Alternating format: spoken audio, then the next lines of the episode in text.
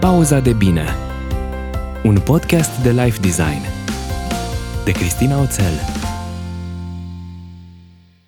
Salut!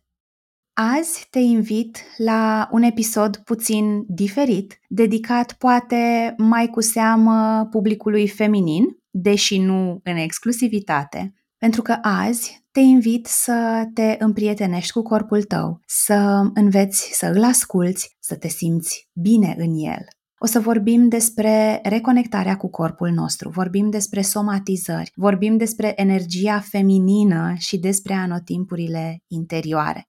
Și facem asta împreună cu Mădălina Bozeanu, care este yoga și embodiment teacher. Se ocupă de facilitarea de experiențe de yoga și de întrupare, cum chiar ea va traduce în podcast noțiunea de embodiment, și este în același timp și facilitator de TRE, Trauma Release Exercises. Din punctul meu de vedere, este omul potrivit la locul potrivit și recunosc că pentru mine simpla înregistrare a acestui podcast și a fi în dialog cu Madi a fost o pauză de bine cu revelații și îmi doresc să fie la fel și pentru tine. Bună dimineața, Madi, și îți mulțumesc că ai acceptat invitația să vii să ne povestești despre feminitate și despre reconectarea cu corpul în pauza de bine. Salutare, Cristina! Mă bucur mult să fiu aici. Sunt foarte entuziasmată pentru că sunt un mare fan al podcastului tău. Ce fain! Uite, dreams come true, nu? Exact. Ne-am luat uh, ceaiul, ne-am luat uh, apa, fiecare cu ce are nevoie acum și um, cred că ce-mi doresc cel mai mult de la conversația asta cu tine este să le ajutăm în mod special pe doamne azi să prindă din nou drag de corpul lor sau să prindă și mai mult drag de corpul lor, să învețe să-l asculte mai bine și um, să prindă un pic de curaj în a face lucrurile pe care și le doresc. Minunat! Aș vrea să te întreb, pentru că poate nu toată lumea te cunoaște încă și aș vrea să te invit și să-ți creezi spațiul ăsta în care să te rog să ne spui ce întâmplări din viața ta te-au făcut să te orientezi spre această nișă, dacă pot să-i spun așa. Stăteam să și mă gândeam zilele astea dacă pot să identific un moment anume în care lucrurile au început să se schimbe pentru mine. Înainte să predau yoga și să conduc oamenii în uh, terapii somatice, am lucrat în corporație vreo 9 ani, în corporație și în publicitate și uh, cam pe la mijlocul perioadei de lucru am avut un moment în care eram foarte down. Așa ca o paranteză, eu cred foarte mult în uh, ceea ce se zice în transpersonal, drept vindecătorul interior. Adică, cumva o înțelepciune pe care o avem într-un mod intuitiv în noi și care ne conduce către calea noastră. Aveam, nu știu, 25-26, eram overworked, probabil uh, la marginea unei depresii, dar inteligența mea emoțională la vârsta respectivă nu era așa rafinată cât să-mi dau seama, dar știu că nu eram bine. Eu o mare parte din viață am practicat sport, un fel de sport, orice fel de sport și în perioada aia de mult timp nu mai făceam nimic fizic. Și mi-am zis, băi, eu dacă nu merg la sală, pentru că cam asta era opțiunea, eu dacă nu merg la sală acum, nu o să-mi fie bine deloc și o să se ducă lucrurile la vale. Ei, și uh, am dus la sală și la sală am dat peste clase de yoga, care era oricum în uh, orizontul meu, așa ca n-a fost ceva către care nu eram deschisă. Și fizic am început să mă simt atât de bine încât uh, de atunci a devenit obiceiul săptămânal pe care nu-l mai ratez deloc. Și s-au întâmplat diverse schimbări, pas cu pas. Să-mi dau seama că nu mă regăsesc neapărat în mediul în care lucrez, că îmi doresc altceva. Și încet, încet să testez. Oare mi s-ar potrivi să predau yoga? Multă lume mă felicită că am avut curaj să renunț la o carieră foarte faină și să încep de la aparent zero, să fiu antreprenor și le zic, băi, nu n-a fost ceva ce am făcut peste noapte. Chiar mi-a luat mulți ani în care am testat pas cu pas totul. Chiar nici nu mă consider o mare curajoasă, din contră. Am făcut pași atât de mici pentru fiecare incertitudine pe care o aveam, de genul uh, o să-mi placă să practic yoga în fiecare zi, poate că o să mă plictisesc. Hai să merg într-un mic retreat să văd 5 zile dacă practic yoga e ok pentru mine. A fost ok.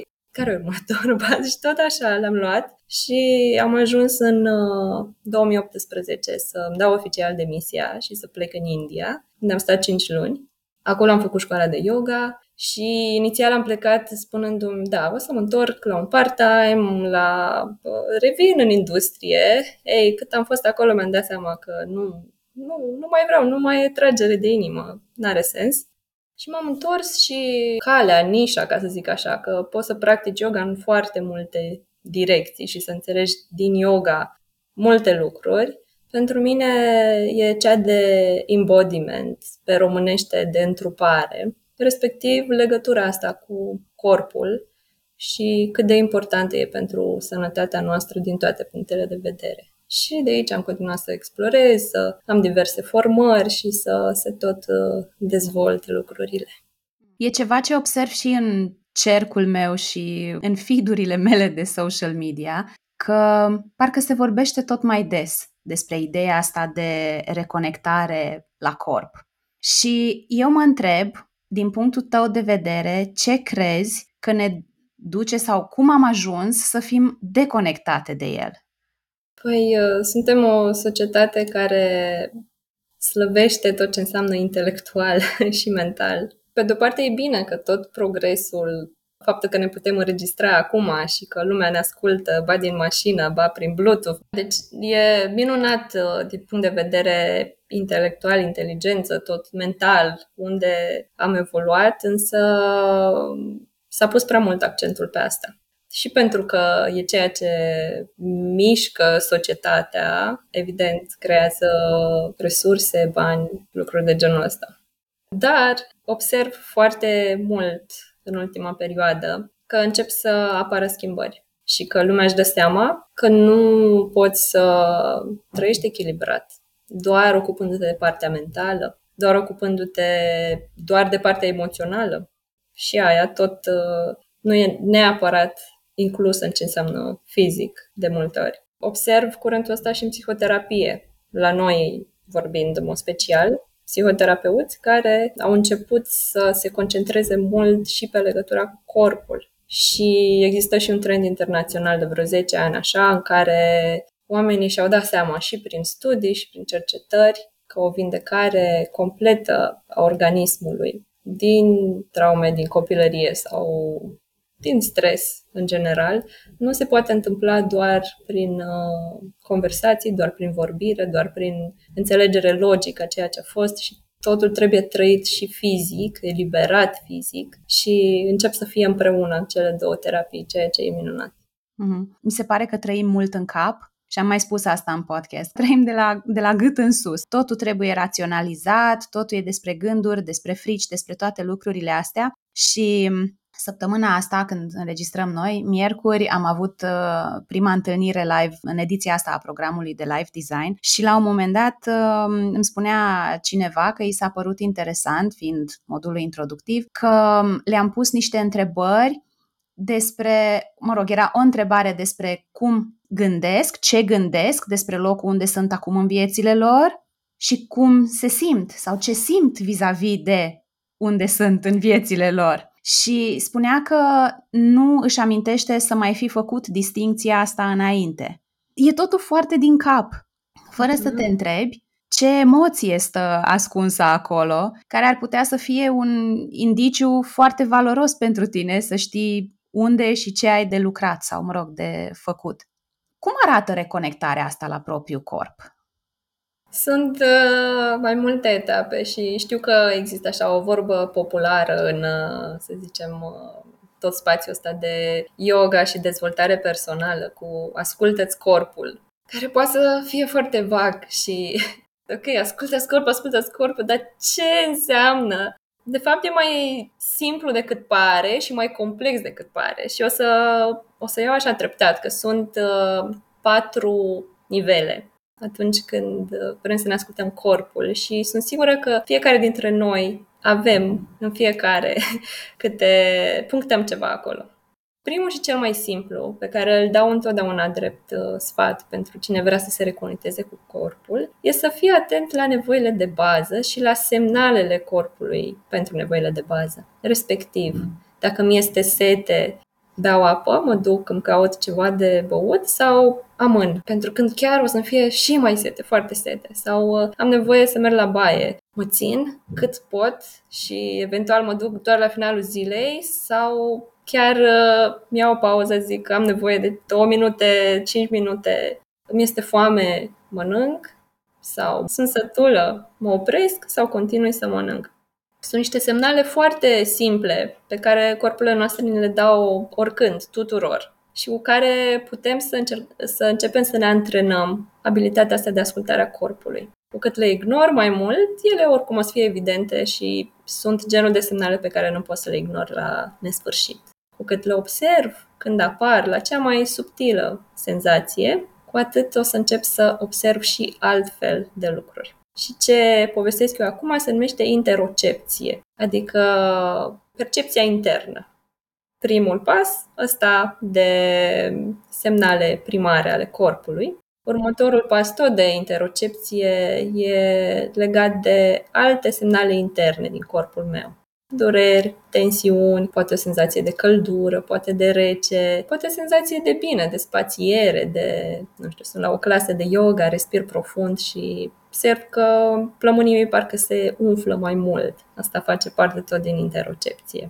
Apoi urmează propriocepția, care înseamnă percepția corpului meu în spațiul în care sunt Aici intră echilibrul, direcția în care mă mișc uh, și tot ce se întâmplă la suprafața pielii. Textura lucrurilor pe care mă așez, presiunea, căldura, contactul cu celelalte elemente din jurul meu.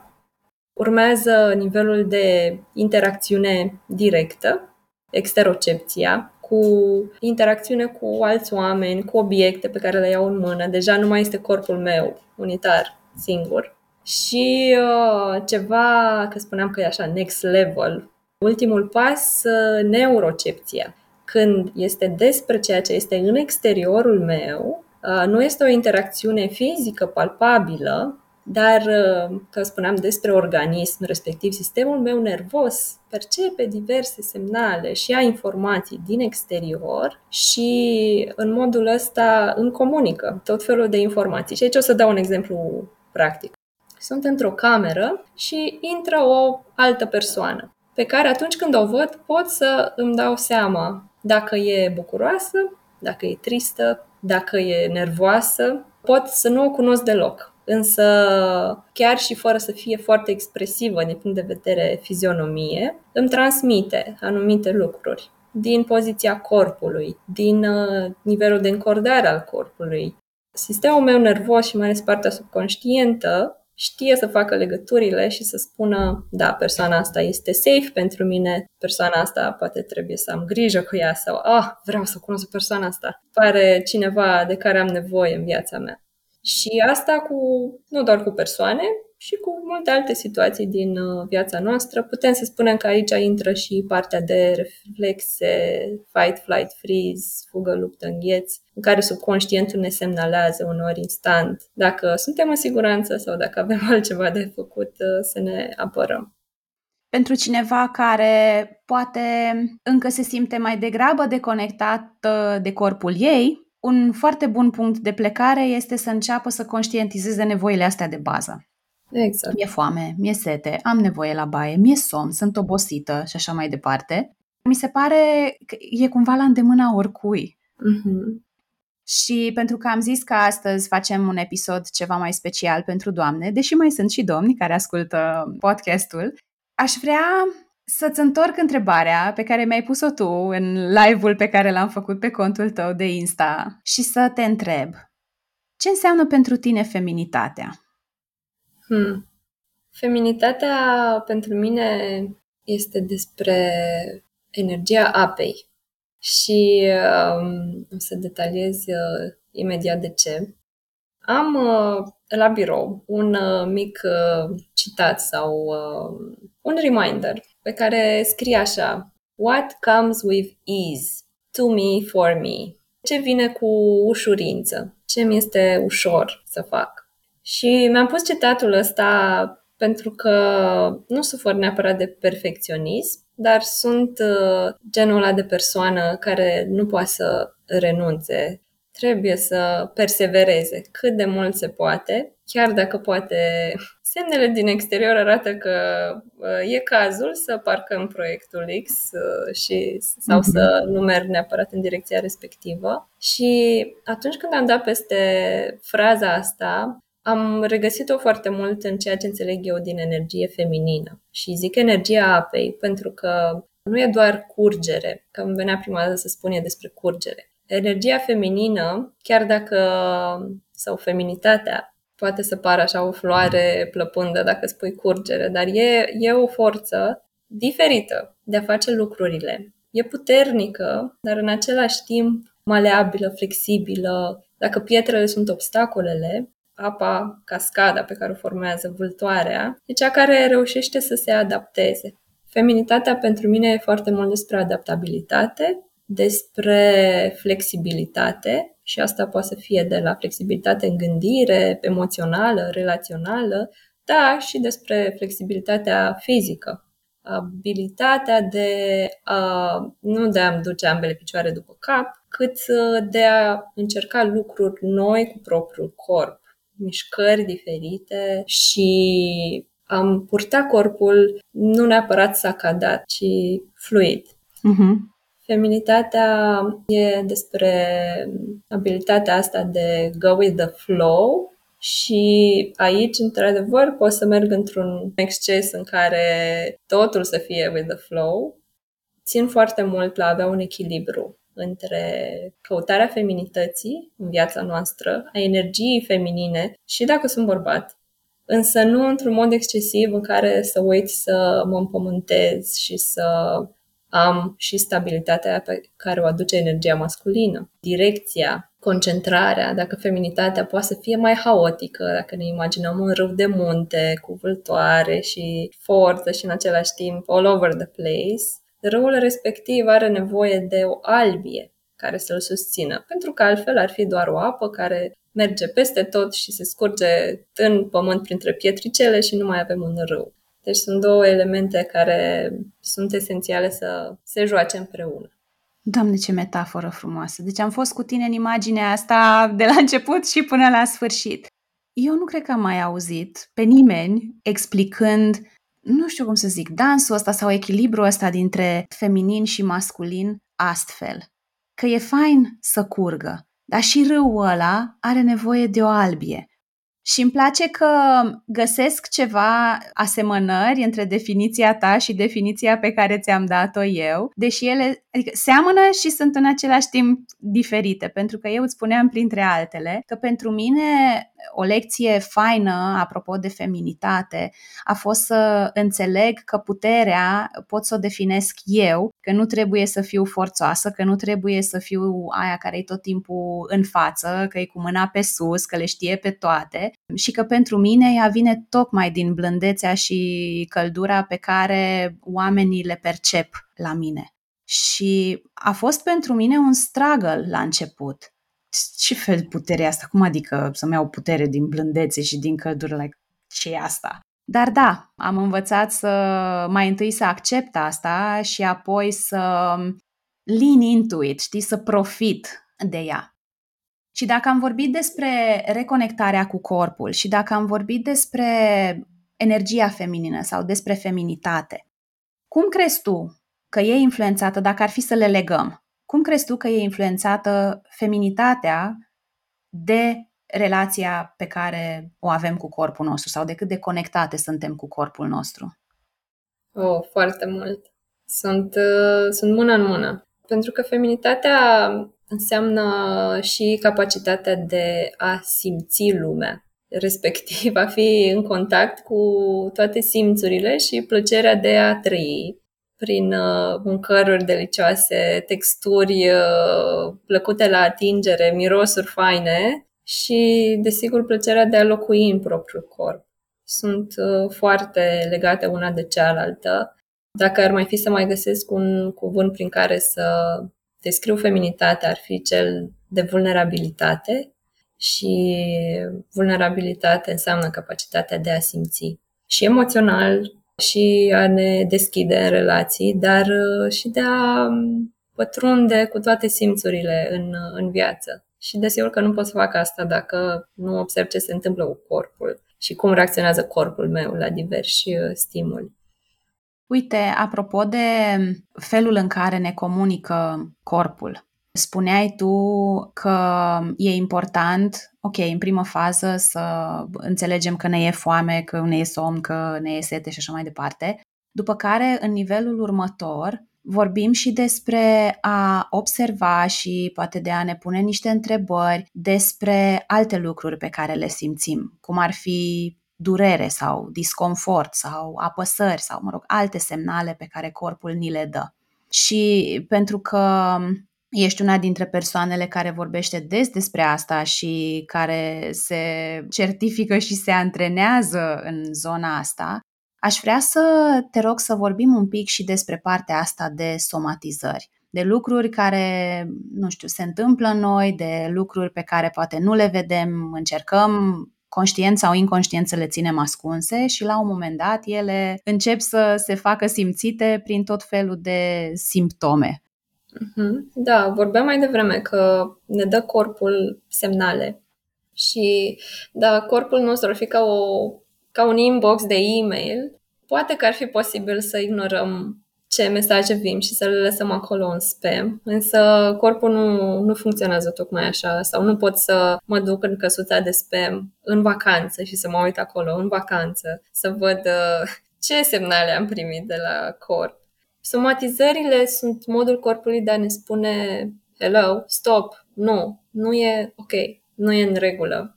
Eu sunt mare fan uh, Gabor Mate și el are o carte When the body says no, când corpul spune nu, încă nu este tradus în limba română, în care explică prin studii de caz cât de evidentă este relația dintre emoțiile noastre și sănătatea noastră, respectiv exprimarea emoțiilor sănătoasă în relațiile pe care le avem și foarte multe afecțiuni ce țin nu numai de sistemul imunitar și, să spunem, afecțiuni din astea ușurele, că am niște probleme digestive sau o alergie sau o exemă, el merge mult mai departe cu cazuri de cancer, scleroză multiplă și așa mai departe, în care găsește anumite profile psihologice, le spune el, de oameni care, neexprimându-și emoțiile, sunt uh, foarte susceptibili să dezvolte patologia respectivă.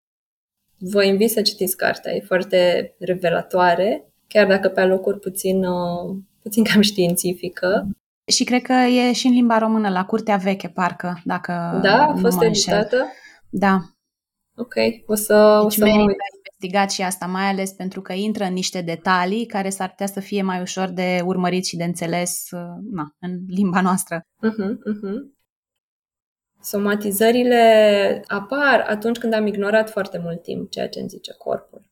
Și uh, corpul poate să-mi transmită lucruri legate de odihnă, de disconfort, uh, nu știu, lombar, că ăsta e foarte frecvent, de alimentație, da, lucruri uh, ce au legătură cu postura, cu ce pun în corp, cât dorm, foarte pragmatice, dar uh, merge mai mult de atât.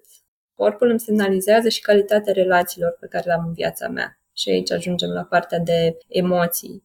Corpul uh, răspunde atunci când emoția, emoția, apropo, nu este așa ceva eteric care există în spațiu, emoția există în corpul nostru drept o eliberare de chimicale și uh, este și la nivel neurologic, nu este legată doar de creierul nostru, sunt nervi, nervul vag, de exemplu, care leagă toate organele cu creierul și funcționează totul într-un sistem împreună. Și astfel emoțiile sunt simțite de majoritatea organelor noastre. Și odată ce nu-mi exprim în niciun fel emoțiile sau uh, nu-mi dau voie să le trăiesc sau nu le conștientizez, organele au de suferit. Și așa mm. se ajunge la somatizări mai complexe și mai dificile.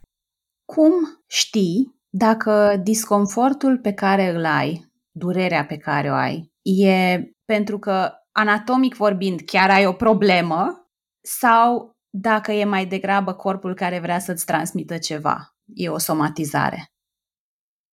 Eu nu exclud importanța medicinii moderne. Adică atunci când apare o problemă, e bine să merg la doctor și să verific ce am.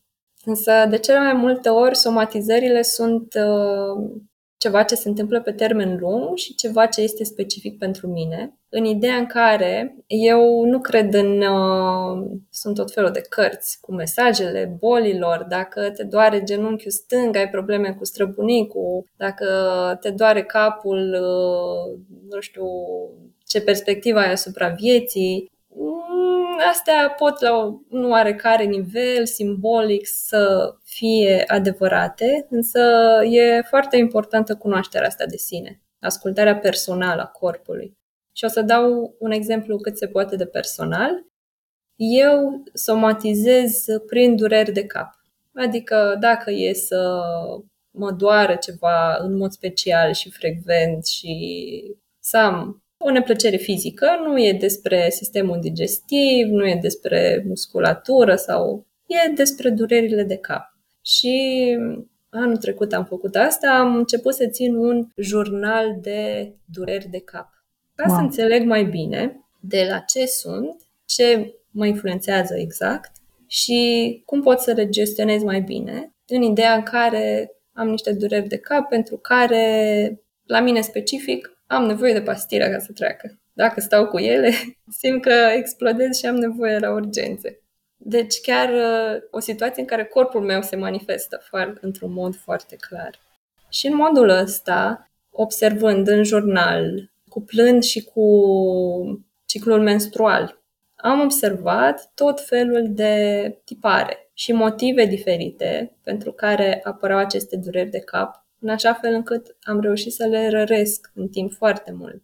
Dacă unele puteau fi datorate fluctuației de hormoni feminini, altele pentru că nu dormisem destul, alea erau evidente, dar am putut să identific și dureri de cap care apăreau pe fond emoțional și să-mi dau seama nu m-a durut capul astăzi pentru că n-am băut apă sau nu am odihnit sau că urmează să-mi vină menstruația. Nu asta e motivul. E foarte clar că eu m-am enervat, m-am supărat pe cineva și am rămas eu cu mine în cutiuța mea cu emoția respectivă și nu mi-am mișcat corpul în direcția asta, nu am încercat să eliberez emoția, să o exprim în niciun fel. Și evident că totul a urcat pentru mine în zona capului și acolo toată presiunea a rămas blocată, drept urmare durerea de cap. Am ajuns să observ uh, chiar foarte specific cum la mine furia e legată de dureri de cap, însă e un proces uh, introspectiv destul de intens, adică nu e ceva ce s-a întâmplat peste noapte. Ce tare! Eu nu m-am gândit niciodată la a ține un jurnal de cum a fost la tine durere de cap. Poate pentru altul e habar n-am, durere de umăr sau unde suferă mai mhm. tare persoana respectivă. Și mi se pare genial prin simplitatea ei metoda asta, pentru că și cine mă ascultă știe, eu vorbesc foarte des despre scris și despre scrisul de mână și despre câte revelații poți avea în diferite feluri, pe diferite subiecte, dar atunci când încercăm să ținem minte lucrurile sau să le procesăm doar din cap și suntem foarte în poveste în momentul respectiv, ne scapă niște detalii care, cum spui tu, am observat că există mai multe tipuri de, de tipare. Uh-huh. Și nu știu, poate că ai fi ajuns și altfel la concluzia asta cu emoțiile, da, cu furia în mod special și cu legătura cu durerea de cap, dar poate că nu. Și atunci, dacă poți să scurtezi drumul de la unde ești și la a afla ce se întâmplă cu tine și e atât de simplu, doar să te așezi și să scrii despre ce simți și ce se întâmplă în contextul tău în perioada respectivă și apoi după un timp să începi să recitești și să cauți uh, numitorul comun cumva, de ce n-ai face-o?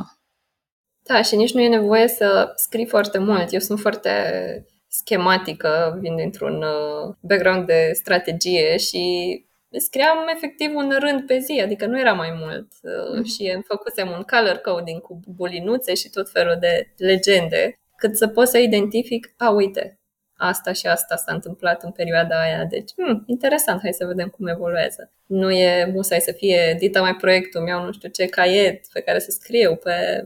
Uh-huh. Simplu, simplu. Da, și îmi place ce ai zis apropo de hai să ne uităm, știi, imagistic, nu știu, du-te și vezi ce-i înăuntrul tău, că nu știi niciodată ce poți să descoperi, dar hai să ne uităm un pic și la alte lucruri care se pot întâmpla, emoțional, de exemplu, și să vedem în ce alt fel mă mai pot ajuta, că de fapt pentru mine despre asta e, despre a mă ajuta, despre a mă înțelege, despre a avea grijă de mine. Uh-huh, uh-huh. Și dacă am dureri din astea cronice sau care se tot repetă, chiar pot să mă întreb ce vrea să-mi spună corpul meu acum, ce vrea să-mi transmită. Povestește-ne puțin că mă uit și la ceas și eu mai vreau să te întreb o grămadă de lucruri, uh-huh. da, da?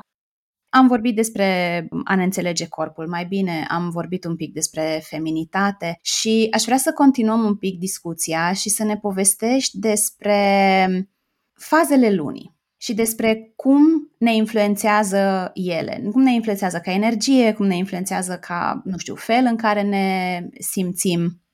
Um, aici e un fel de pseudoștiință, adică mi-e greu să vin cu niște studii în spate, însă există câteva repere legate de ce înseamnă luna nouă, ce înseamnă luna plină. Și mie îmi place să merg cu exemple foarte pragmatice, să-mi iau repere pragmatice. Respectiv, la lună nouă, luna abia de se vede și este întuneric. Uh, și să ne imaginăm că trăim undeva în natură și nu există electricitate. Și asta o să însemne că activitatea mea va fi redusă pe timpul nopții, foarte probabil, și animalele și ele vor fi influențate din punctul ăsta de vedere, fiind foarte puțină lumină. Pe când atunci când e lună plină și nu sunt nori, nici nu avem nevoie de lanternă, e ca și cum ai avea un felinar permanent. Deci viața, energia poate să continue și în perioadele de lună plină. S-au făcut niște studii și a reieșit că activitatea umană chiar este mult mai intensă de lună plină. Chiar uh, și conflictele umane, niște studii așa mai uh, ciudate în care au căutat să vadă criminalitatea crește, la lună plină se pare că da, cel puțin în Statele Unite. Ok. și conflictele dintre noi, cumva e mai multă agitație și evident uh, și dacă ne gândim la lumea animală, naturală, e mai multă agitație și nivelul apelor este mai ridicat. Ei, și se face paralela asta între luna nouă, luna plină, cu fazele interne ale femeii, respectiv cu etapele ciclului menstrual. Respectiv, atunci când energia este cea mai joasă, la lună nouă, este faza de sângerare, de menstră, de menstruație, efectiv, în care avem nevoie de odihnă ca femei. E foarte mult despre a sta cu noi, chiar dacă timpul nu-mi permite, măcar 5 minute, chiar dacă programul meu este super plin, să merg mai încet, să mă mișc o idee mai încet și corpul o să mulțumească. Pentru că este o perioadă în care corpul folosește multă energie și am nevoie de recuperare. E ca un fel de iarnă interioară, putem să folosim și mm-hmm. metafora anotimpurilor. Și pe măsură ce luna crește spre lună plină, merg spre ovulație. Deci atunci când sunt cea mai sexy, mă simt bine în pielea mea, sunt uh, poate pregătită și de concepție, sunt sociabilă, sunt din punct de vedere hormonal cel mai bine pregătită să fiu înconjurată de mulți oameni, să am mult mai multă energie în corp și uh, asta reflectă anotimpul de vară, să zicem. A fost iarnă, uh, urmează când se pregătește ovulația primăvara și apoi vara. Descrește luna și începe cea mai interesantă perioadă pentru noi femeile despre care se vorbește tot timpul, faza luteală, în care apare acel PMS, sindromul premenstrual, toamna noastră interioară, și zic cel mai interesant, cea mai interesantă etapă, pentru că e momentul în care noi primim feedback. Primim feedback despre modul în care am mâncat pe parcursul uh, ciclului menstrual. Dacă am mâncat numai junk food și tot felul de alimente inflamatorii, o să apară crampe musculare, o să apară neplăceri, o să se accentueze toate stările de anxietate sau de depresie în funcție de profilul fiecăreia. E o perioadă în care primim feedback și despre propriile noastre umbre și teme personale cu care lucrăm. Nu știu exact cum este pentru tine, dar pentru mine, înainte de menstruație, am de lucru cu furia, am de lucru cu umbrele mele personale, mă enervez mult mai repede, dar sunt conștientă de asta și nu mai ia prin surprindere, adică știu că, ok, o să fie o idee mai sensibilă. Sau dacă mă simt mai tristă în perioada asta, trebuie să am mai bine grijă ce mănânc, pentru că mâncarea influențează foarte mult uh, echilibru interior, oricui bărbat, femeie și să nu mă învinovățesc atât de mult dacă uh-huh. sunt mai low, pentru că echilibrul meu hormonal e diferit. Se întâmplă lucruri în interiorul meu și poate să fie foarte revelator. Eu uh, le recomand mult femeilor să legat de jurnal și de tracking, să țină un jurnal al ciclului menstrual. Și ziua 1 nu începe pe întâi ale lunii, ce, ci atunci când am uh, prima zi de sângerare. Mm-hmm. Și mhm. să observ toate cele patru anotimpuri interioare cu stări, emoții, fizic, nivel de energie, nevoi și tot ce apare. Pentru mine a fost extraordinar de, de revelator. Ideea asta nu este a mea originală, e dintr-o carte care se numește Wild Power, pe care o recomand fiecarei femei și este fix despre înțelepciunea anotimpurilor interioare și despre importanța de a mă odihni când sunt la menstră, de a-mi folosi toată energia la ovulație, da, de a nu rămâne în acea odihnă, de a explora și a ieși în lume și a testa lucruri noi, de a mă reîntoarce către mine pas cu pas în uh, perioada luteală. Și zic că a fost foarte revelator pentru mine că am ținut acest trekking, scriam câte o, un rând pe zi și mi-am dat seama că eram foarte obosită și treceam printr-un burnout.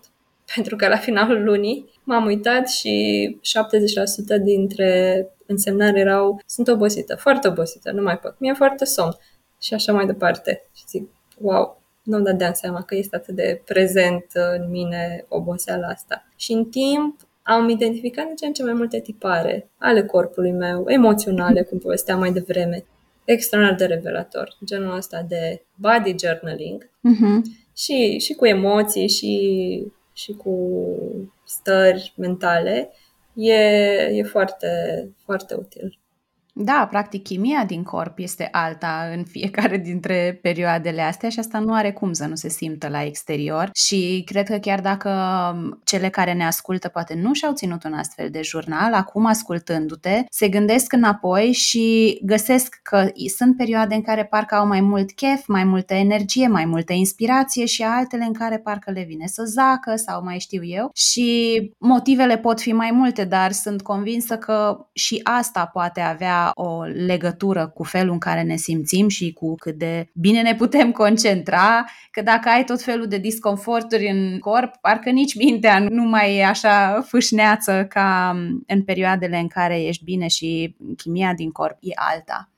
Ioi, atâtea te-aș mai întreba și totuși o să aleg să um, îți spun um, una din întrebările mele preferate și care e cumva semnătura podcastului, pentru că um, într-o perioadă foarte scurtă apar tot felul de nuggets of wisdom, niște bucățele de astea de fărâme de înțelepciune. Și aș vrea să te întreb, gândindu-te la tot ce ai descoperit tu despre tine, la ce observi în relațiile cu femeile cu care lucrezi, pe care le ajuți în procesele lor, care crezi tu că sunt trei știi, acele timeless truths sau acele adevăruri evergreen despre feminitate și despre relația cu propriul nostru corp. Ceva uh-huh. ce va sta în picioare și peste 5 și peste 10 ani, dacă descoperă cineva atunci episodul ăsta. Păi no primul, pressure. Da. primul lucru pe care îl zic mereu e că corpul este mereu în momentul prezent. Dacă vreau să mă ancorez în prezent, cel mai simplu mod este să mă reîntorc la corp. Să observ ce simt, să observ suprafața pe care stau. Nu trebuie să observ nimic super sofisticat, cum am explicat cele patru nivele de percepție. Să mi observ corpul. Doi, trei stimuli, două, trei senzații și am revenit în prezent. Și fiind în prezent e cel care îmi dă întotdeauna semnale despre ce se întâmplă cu mine. Deci corpul e, e mereu în momentul prezent. Ce fain sună! Și vorbind despre feminitate, tot mi-a venit în minte treaba asta că feminitatea înseamnă libertate și poate ar fi mai bine formulat energia feminină înseamnă libertate. Pentru că și bărbații și femeile au energie feminină și din energie feminină vine puterea asta de vulnerabilitate și deschidere, care, de fapt, ne ajută să trăim mai din plin viața cu toate simțurile. Și cumva poate că nu e întâmplător că la toate, la majoritatea workshop-urilor pe care le organizez și în lumea asta așa spirituală, sunt 90% dintre participante sunt femei, pentru că au o doză mai mare de vulnerabilitate. Și sunt foarte multe daruri în uh, accesarea energiei feminine.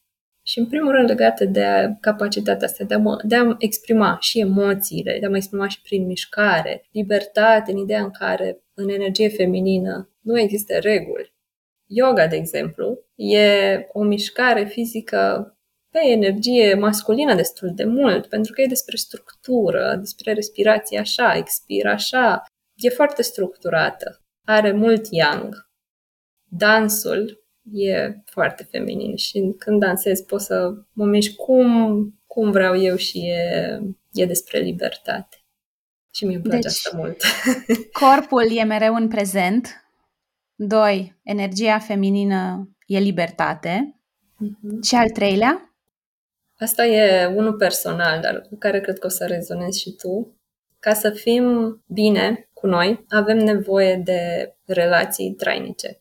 Și asta e ceva ce am experimentat și trăiesc în fiecare zi și mi este dovedit în fiecare zi cât de importante sunt relațiile din viața noastră. Și aici putem intra de la, din punct de vedere științific. Reglarea sistemului nervos se întâmplă atunci când sunt lângă o persoană lângă care mă simt în siguranță și putem să nu spunem nimic. Dar dacă eu mă simt bine lângă tine și completely safe, mă pot calma și pot să-mi găsesc pacea interioară. Vezi, eu, când sunt plecată în deplasare și iubitul meu e în alt oraș, nu e cu mine, ador mai greu pentru că sistemul meu nervos nu are neapărat ancora aia de siguranță. Și cât de bine se simte când adorm lângă partener. Reglarea sistemelor noastre, coreglarea sistemelor noastre nervoase. De la partea asta așa științifică până la partea foarte lumească în care ne e bine când suntem pe lângă alți oameni și cumva e ceea ce e în focusul meu personal, să creez cât mai multe relații durabile și trainice și să creez contexte în care să mă văd cu oameni și să fie meaningful, să fie motive din astea care aduc ceva valoare în plus. Uite, și o să dau aici un exemplu rapid. Există o carte Asta e a treia carte pe care o recomand, dar eu sunt uh-huh. mare fan cărți. E foarte bine. Despre care e posibil să fi auzit, se numește Femei care aleargă cu lupii. E o colecție de povești uh, tradiționale, universale și uh, am luat cartea asta, eram cu prietenele mele anul trecut sau la începutul anului și am început să vorbim despre ea și ne-am dat seama că niciuna dintre noi o avem toate acasă, niciuna dintre noi nu a citit-o sau nu a citit-o complet și am zis ia să ne întâlnim noi o dată pe lună și să citim un capitol din carte. Și citim acolo, nu trebuie să citim cartea înainte, e un book club din asta, atipic. Și facem treaba asta și am ajuns la niște discuții atât de profunde și vindecătoare și e momentul pe care abia îl aștept în fiecare lună să se întâmple. Ne întâlnim la noi acasă, citim un capitol din carte și lăsăm discuția să fie cât de liberă vrem și putem. Și genul ăsta de întâlniri meaningful, cu sens, aduc foarte multă valoare, cel puțin pentru mine și le recomand să le căutați, să le creați în viața voastră. Mm-hmm. Mi-a plăcut uh, schimbarea asta pe care ai făcut-o. Să le creați un pic mai multă responsabilizare, cumva autoresponsabilizare. Draga mea, unde te găsim online și ce bunătăți mai pregătești tu în perioada următoare? Mă găsiți pe Instagram foarte activă, madi.samadi cu DH samadhi și pe Facebook la Samadhi Yoga. În noiembrie o să lansez a treia ediție a programului de feminitate Renașterea Zeițelor Și între timp, în fiecare lună, organizez cercuri de feminitate și pentru tot ce înseamnă yoga, terapii corporale, tiari, contactați-mă și vorbim și pentru partea asta. Super, o să las link oricum către contul tău ca să fie și mai ușor să intre oamenii în contact cu tine. Îți mulțumesc tare mult cu recunoștință pentru tot ce ai adus în spațiul ăsta dintre noi astăzi, pentru înțelepciune și pentru metafore și pentru sfaturile astea palpabile și ancorate în pragmatic. Știi că noi am vorbit și despre lucruri de pseudoștiință, de lucruri care poate nu sunt dovedite neapărat încă științific, dar am vorbit și despre lucruri care sunt super la îndemâna oricui și care pot fi aplicate începând de azi. Mulțumesc și eu din suflet, Cristina. Mi-a, mi-a plăcut tare, tare mult să stăm de vorbă. Am spus-o deja în conversația cu Madi și mai reiau o dată și aici. M-a atins în mod special metafora ei despre energia feminină și masculină și am rămas cu imaginea râului care curge liber, dar în același timp are nevoie și de o albie care să îi ofere acea direcție, acea structură. Abia aștept să aflu ce-ți iei tu valoros din acest podcast. Scrie-mi, dă share în Insta Stories și nu uita să ne dai tag mie și Mădălinei ca să vedem ce ți-a plăcut și să îți mulțumim că ne susții. Îți sunt recunoscătoare că ne-ai rămas alături până la final și ține minte că și tu ai puterea să-ți creezi o viață pe care să o iubești. Pauza de bine Un podcast de life design de Cristina Oțel